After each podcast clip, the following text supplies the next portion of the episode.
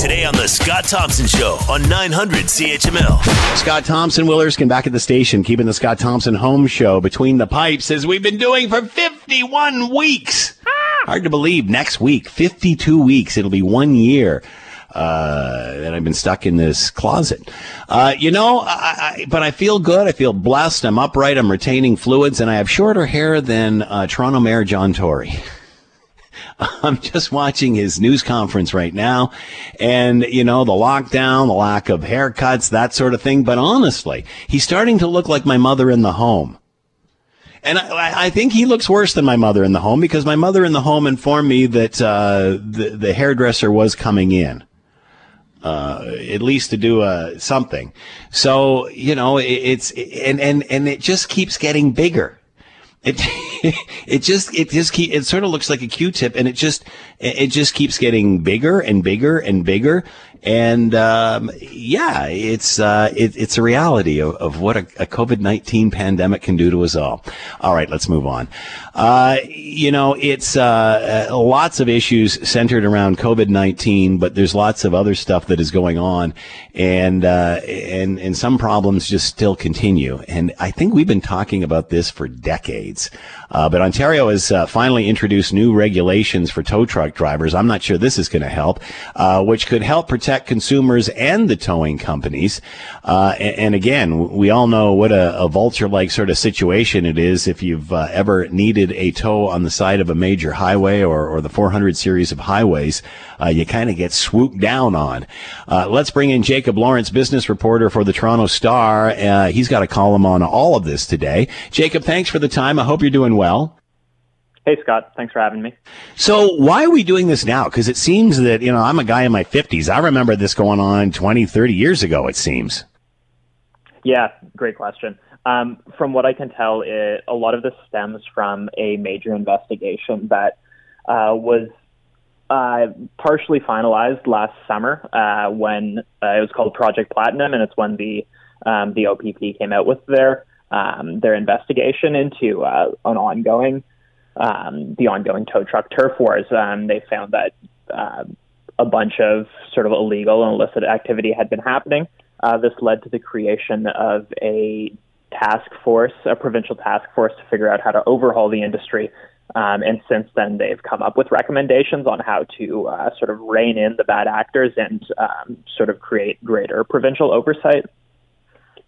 Was this addressed in the past or was it just lip service in the past? Because I thought this had been addressed a while ago, but it obviously didn't seem to have much teeth or it didn't work. Yeah, I mean, I think governments are constantly trying to address this problem, and um, I think every time it sort of remains to be seen how effective their actions are. It's obviously a very big and complicated industry, and so um, I think it's possible that governments in the past have genuinely tried to sort of reform uh, the industry, but it's hard to, I think, keep track of. And I think um, even with these proposals that have been released uh, in the past few days, it really remains to be seen on how effective they'll be in the future. Is this an ongoing problem in other jurisdic- uh, jurisdictions, or is this just the Toronto area, the greater Toronto Hamilton area? No, I mean it covers lots of uh, southern Ontario. I mean, it, I think it's largely concentrated in the Toronto and Hamilton area, but it extends down to the Niagara region, and it, you know it goes up into Vaughan. Um, these companies are all over. Uh, anywhere that there's you know an active and busy provincial highway uh, is an opportunity for uh, tow truck drivers to make a lot of money if they really want to. Um, so while we see lots of it concentrated uh, closer in the in the Toronto Hamilton area, it's it's it's fairly more widespread than I think we might we might assume. Why is this a problem? What, what's the problem here? Uh, and, get into if you'd like. Uh, obviously, it's not just the toe, it's where it gets taken and all of that. Yeah, well, exactly. So the problem right now is that, uh, I mean, specifically for consumers, the problem is that you know if you are, are in a car crash on the highway, if your car is damaged, then there are lots of very predatory companies that are going to swoop in, you know, pick up your pulverized car, and they're going to charge you exorbitant fees to get it back. Uh, in the process of this, create comes the, the so-called tow truck turf war, where uh, these tow truck companies are constantly competing with each other, often violently, uh, for certain space and territory around the Toronto Hamilton area, where they can be the sole uh, the sole operators to to uh, to go pick up people's cars. So it creates this very violent and confrontational setting um, that's bad for uh, consumers because they're then charged massive fees, and it's bad for uh, you know the good actors in the towing operation who you know don't want to go to a certain highway or a certain area because they fear being shot. Um, so it's it's bad for everybody. Um, it's a lot of very sort of uncontrolled criminal activity. Um, and this is why the government has created these proposals. So, um, one of the main ones that they proposed the other day was to uh, create this sort of pilot project for the next two years at minimum, where they're dividing the um, the, the provincially run highways into four sections, where in each section a single tow truck operator will be able to go and collect collect uh, cars that are damaged. And the idea here is that this will uh, kill competition amongst uh, the tow truck operators, and it will try to sort of quell this uh, this turf war that's been building up. Will that keep uh, the good actors out? Is that fair? Yeah, no, that's a great question, and I think this is where uh, the good actors are hoping that they can depend on the province to uh, choose them as the people who should operate there. One of the, the the province has created some leeway for themselves. They're saying that you know in the event of larger accidents on these highways or in other situations, it's left to the province's discretion to allow more uh, tow truck operators in a jurisdiction if they think it's necessary. But the idea is that now they uh, they get to sort of clamp down where they want to, and for the most part, it'll be a single operator. Uh, and so, yeah, uh, I think the good actors are watching with some uh, skepticism uh, to see how this will affect them. But at the same time, from what I've heard from many of them, they'd prefer that they have this rather than a potentially violent confrontation uh, in a uh, world that isn't quite as regulated. It'll be fascinating to see how they do this to avoid creating some sort of, of a monopoly, which it seems unavoidable here. Well, yeah, and it's uh, I guess this is sort of ironic for the Ford government, right? Uh, just ideologically speaking, this is a yeah. this is a, this is a government that's uh, that's used to deregulating and likes uh, free market competition. Um, and but this is one of these very strange sort of backward situations where we're seeing all this criminal activity, and the government is saying to themselves, well, maybe in this case we need to actually move to a more monopolized system in order to prevent this incredibly nasty competition. Where are the police on all of this? Or is it, you know, they're, they're just investigating the accident, making sure everybody's safe, and they just want to get everything cleared as soon as possible? Yeah, well, I mean, that's a, that's a good question, too. I think that um, some of them are, like, do want to just, you know, get things cleared as much as possible. Um, one of the things that a lot of the uh, tow truck operators have called for is greater enforcement. They want to see more police. They don't think that uh, these issues are being well uh, enforced as of now. Um, and another problem that we've seen over past months is that sometimes there are uh, provincial police in particular who uh, might have relationships with some of these tow trucking operators mm. and they might not be cracking down in the ways that they should. Um, we've seen through these investigations that on occasion it comes out that there are police officers who are receiving kickbacks um, from towing operators and don't want to uh, make arrests or crack down uh, to the extent that they should be. So we've got designated zones on the way, and I understand there's some training involved in this too. Some training involved in this. Uh, do you mean for the for the operators? For the operators, yes. Yeah, that's right. Um, so they're they're the province is talking about uh, training. They're talking about uh, potential licensing. I think overall they want to boost the standard of what's required to become a tow trucking a, a tow trucker. Right now, uh, the limits are somewhat vague. Um, the requirements are somewhat vague, I should say. Um, to become a tow trucking to become a tow truck operator, it doesn't require much. You mainly just need a, a driver's license, uh, and I think now they want to implement sort of further standards across the board um, that will uh, improve training and increase uh, tow truckers' abilities to uh, to actually do their job properly. Ontario has finally introduced new regulations for tow truck drivers, which could help protect consumers and towing companies. Jacob Lorinc has been with us, business reporter. You can read all of this in the Toronto Star. Jacob, thanks for the time and insight. Much appreciated. Be well. Thanks for having me. You're listening to the Scott Thompson Show podcast on 900 CHML. We've certainly talked about the the toll that this uh, global pandemic has taken on all of us. Every single person has somehow felt this. Uh, right the way across the country, right the way around the world. And, you know, we, we, we have many people that are, are constantly questioning what we're doing and, and, and the decisions that health officials and, and government is making. And obviously not all of it right. A lot of it learning as we go. Uh, but then there's those that just don't buy into any of this. And, then there's the stark reality of what goes on in our healthcare system. And, um, you know, I remember my son broke his leg during the first wave of this pandemic, and we had to go to an emergency department during the pandemic. And that was a blast of reality of what it is really like inside a health uh, institution during a global pandemic. And you have to wonder about the, the, the health and mental health of those that are working behind those doors and that are working within those walls day in, day out. We know how taxing it is on us. Imagine what it's like on those in the front line and, and you know, especially in the healthcare system. Uh, Peel psychologist, uh, uh, uh, piece, uh, Peel psychologist on the, has been talking about the possible long-term effects of COVID-19 and the pandemic is having on frontline health workers, those that are tending to those who become ill from this disease. Let's bring in Dr. Alan Chan, co-founder of B & C Health, and is with us now. Doctor, thank you for the time. I hope you're doing well. Thanks for having me.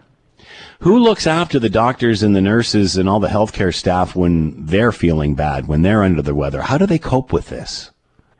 That, that that's the million dollar question. I think the uh, this is probably the first not that we've had many, but first pandemic where mental health concerns are being seriously thought of and discussed, not just for healthcare workers, but just for the population at large. Um, interesting, as you said, you know, we're all dealing with stress, obviously associated with the pandemic. Healthcare workers are in a bit of a unique situation where the vast majority of us are trying to make sure we stay away from people who are potentially infected, keep them out of our workplaces.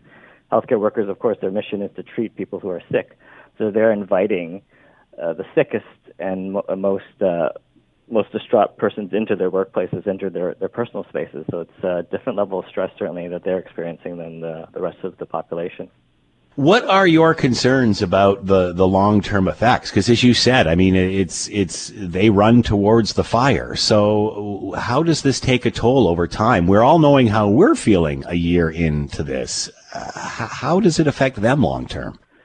Yeah, and we don't really know because we haven't had a lot of good uh, research on that. I mean, I think the most uh, recent uh, experience, at least in the Canadian system, was SARS back in 2003, and and keep in mind that that pandemic only lasted six months, and we're coming up on a year with no clear end in sight here. But um, they actually recently released a study on on some of the healthcare workers that got infected during the SARS outbreaks, and seven years later still significant symptoms of depression, anxiety, and, and, and trauma, which was affecting their daily lives. So you can just imagine um, the uh, long-term mental health effects that this pandemic is going to have uh, long-term, um, given its prevalence and, and duration.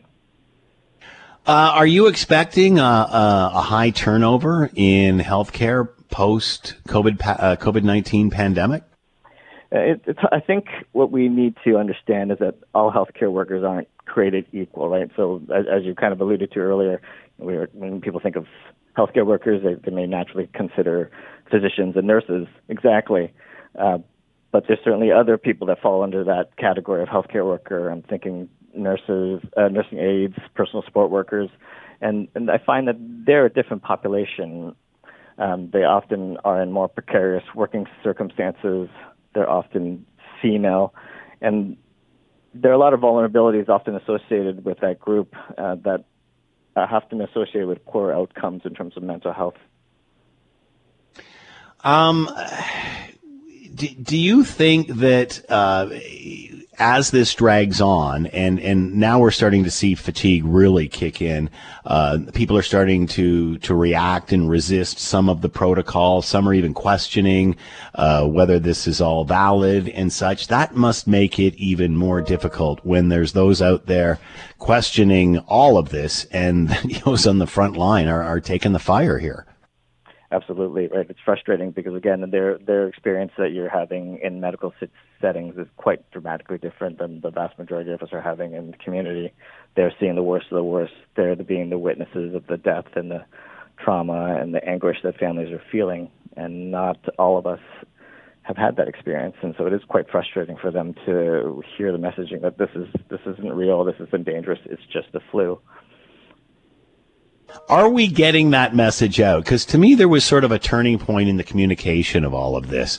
Because, uh, you know, about halfway through it, it, all of this, between waves perhaps, you know, we heard those saying, well, you know, I'm not going to get sick. I don't know anybody that's got it. So, you know, and, and those that do, the majority of those that get it recover.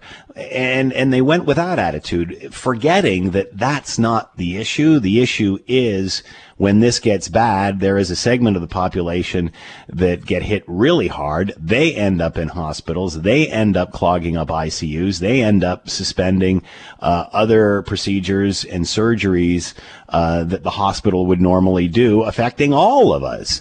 Uh, are we getting that message now? Are, are we getting the message from those healthcare workers? To some extent, I think there's so many messages being thrown around out there. It's yeah. difficult, and a lot of mixed messages. So it's difficult for the individual person kind of sort through and wade through all of that, um, and kind of understand what's really happening. And it's it's difficult to understand that you know you seeing a friend may have a long term effect down the road where a senior may end up dying. Advice for those in the industry that are that are feeling this more than the rest of us? Yeah, I think routine is going to be the thing that's most important. Keeping something consistent. Again, that's been quite difficult with uh, differences in lockdown. Childcare has been disrupted. The school the school system has been disrupted. That's obviously created a lot of impacts on the ability to manage people's household. But as much as possible, consistent routine for everybody: getting exercise, good sleep, good nutrition, not spending too much time on your screen despite the physical distancing requirements, trying to stay in touch, getting that social support from family and friends is, is really important. Has this drawn more attention to the healthcare system, warts and all? I think it's highlighted not just in the healthcare system, but across society that there are a large sector of the population that's vulnerable. There are a lot of social disparities, and that vulnerable section is being nailed and disproportionately than others, and we really need to be spending more time and resources to to prop that minority, a significant minority, up to make sure their long term uh, outcomes are better. Dr. Alan Chan has been with us, co-founder at B & C Health. Lots of concern with our frontline healthcare workers and the stress and anxiety they are feeling while trying to take care of us uh, during this crisis. Doctor, thanks for the time and insight. Much appreciated. Be well, and thanks for all that you and those like you are doing to help keep us safe. Appreciate it. Be safe. You're listening to the Scott Thompson Show podcast on 900 CHML. All right. I thought this was a uh, great idea. And I, I, think it was actually my mother in law that told me about this first because she had received one. Uh, but Canada Post is sending every household a free prepaid po- uh, prepaid postcard. Now, what the heck is that all about? Let's bring in Valerie Chartrand, Canada Post. She is with us now. Valerie, thank you for the time. I hope you're doing well. Yes. How how how are you? I'm doing well. So tell us about what Canada Post is doing with this idea. Yeah, so this week, approximately 13.5 million postcards are starting to arrive in homes. You were mentioning your mother in law received hers already. This is great. So it's really to be used for uh, to to stay connected uh, during these difficult times, and this is a way for Canada Post to show us to help us during these difficult times. So um, in the past year, we've all been staying home, uh, trying to stop the spread of COVID-19, and we weren't able to see our loved ones, the family and friends as much. And so we're trying to find ways to connect, and, and this is a great one. You know, um, it's perhaps more meaningful than sending a text or, or an email like we've been doing uh, in the past year.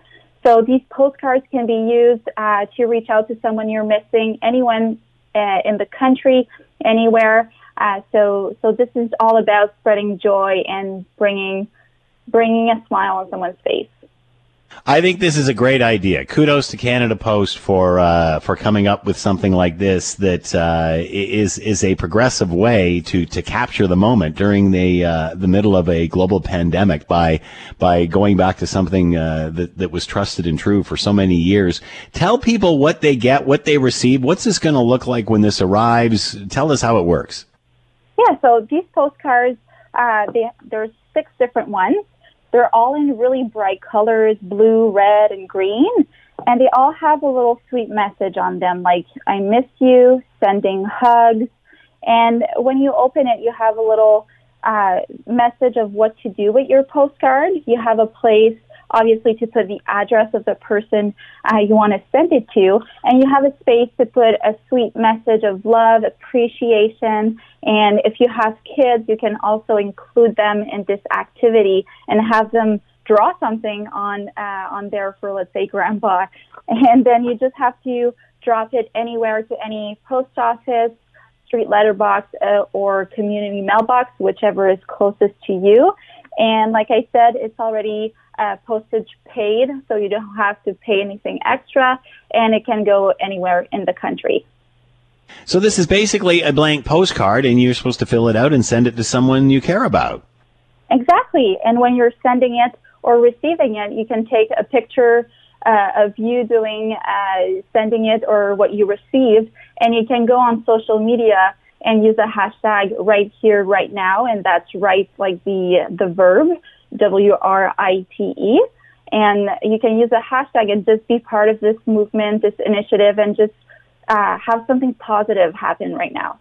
And that's very cool because you've taken uh, the old fashioned letter and you've uh, obviously uh, incorporated social media into this that, that takes it to a different level. Also, a great idea. Yeah, letter writing, you know, it's kind of a lost art right now, but we've seen more and more uh, people turning to it uh, this past year to try to connect and and find another way to to reach out that's more meaningful. So yeah, that's kind of combining the two together. And it's also an extension of um, one of our programs called Write Here, Write Now that we launched in, in uh, September 2020. And it was to encourage Canadians to return to, to pick up a pen and, uh, and a paper and trying to return to letter writing, which kind of um, it, it's something different. It's more sentimental, uh, and receiving something in the mail is also uh, it doesn't happen often, and it brings such excitement and joy. So it's all about returning to to that during these difficult times. Uh, boy, this certainly does fit during a global pandemic, doesn't it? I mean, you know, it seems that as we've been locked down and what have you for the last year, that um, our world has become smaller in some senses, and we've certainly, uh, you know, started to prioritize what's what's really important. Um, is letter letter writing? You talked about the isolation in a pandemic and such. Is this making a comeback during a pandemic? Because it just, um, you know, it's something different than a Zoom call. Yeah. well, uh, like I was mentioning, we've seen more and more people mentioning it. Uh, we've heard more people turning to it in our in our operations during Christmas time. Uh, we've seen more of those green and, and red cards, greeting cards going through our operations. And hmm. we just love seeing that. Our delivery agents love to deliver those. They know it's a special message that's inside and they love to be part of these kind of positive, uh, initiatives.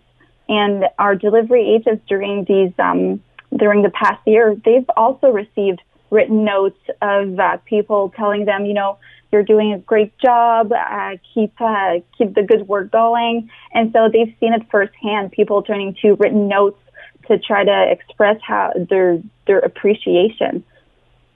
How long is this campaign going to last?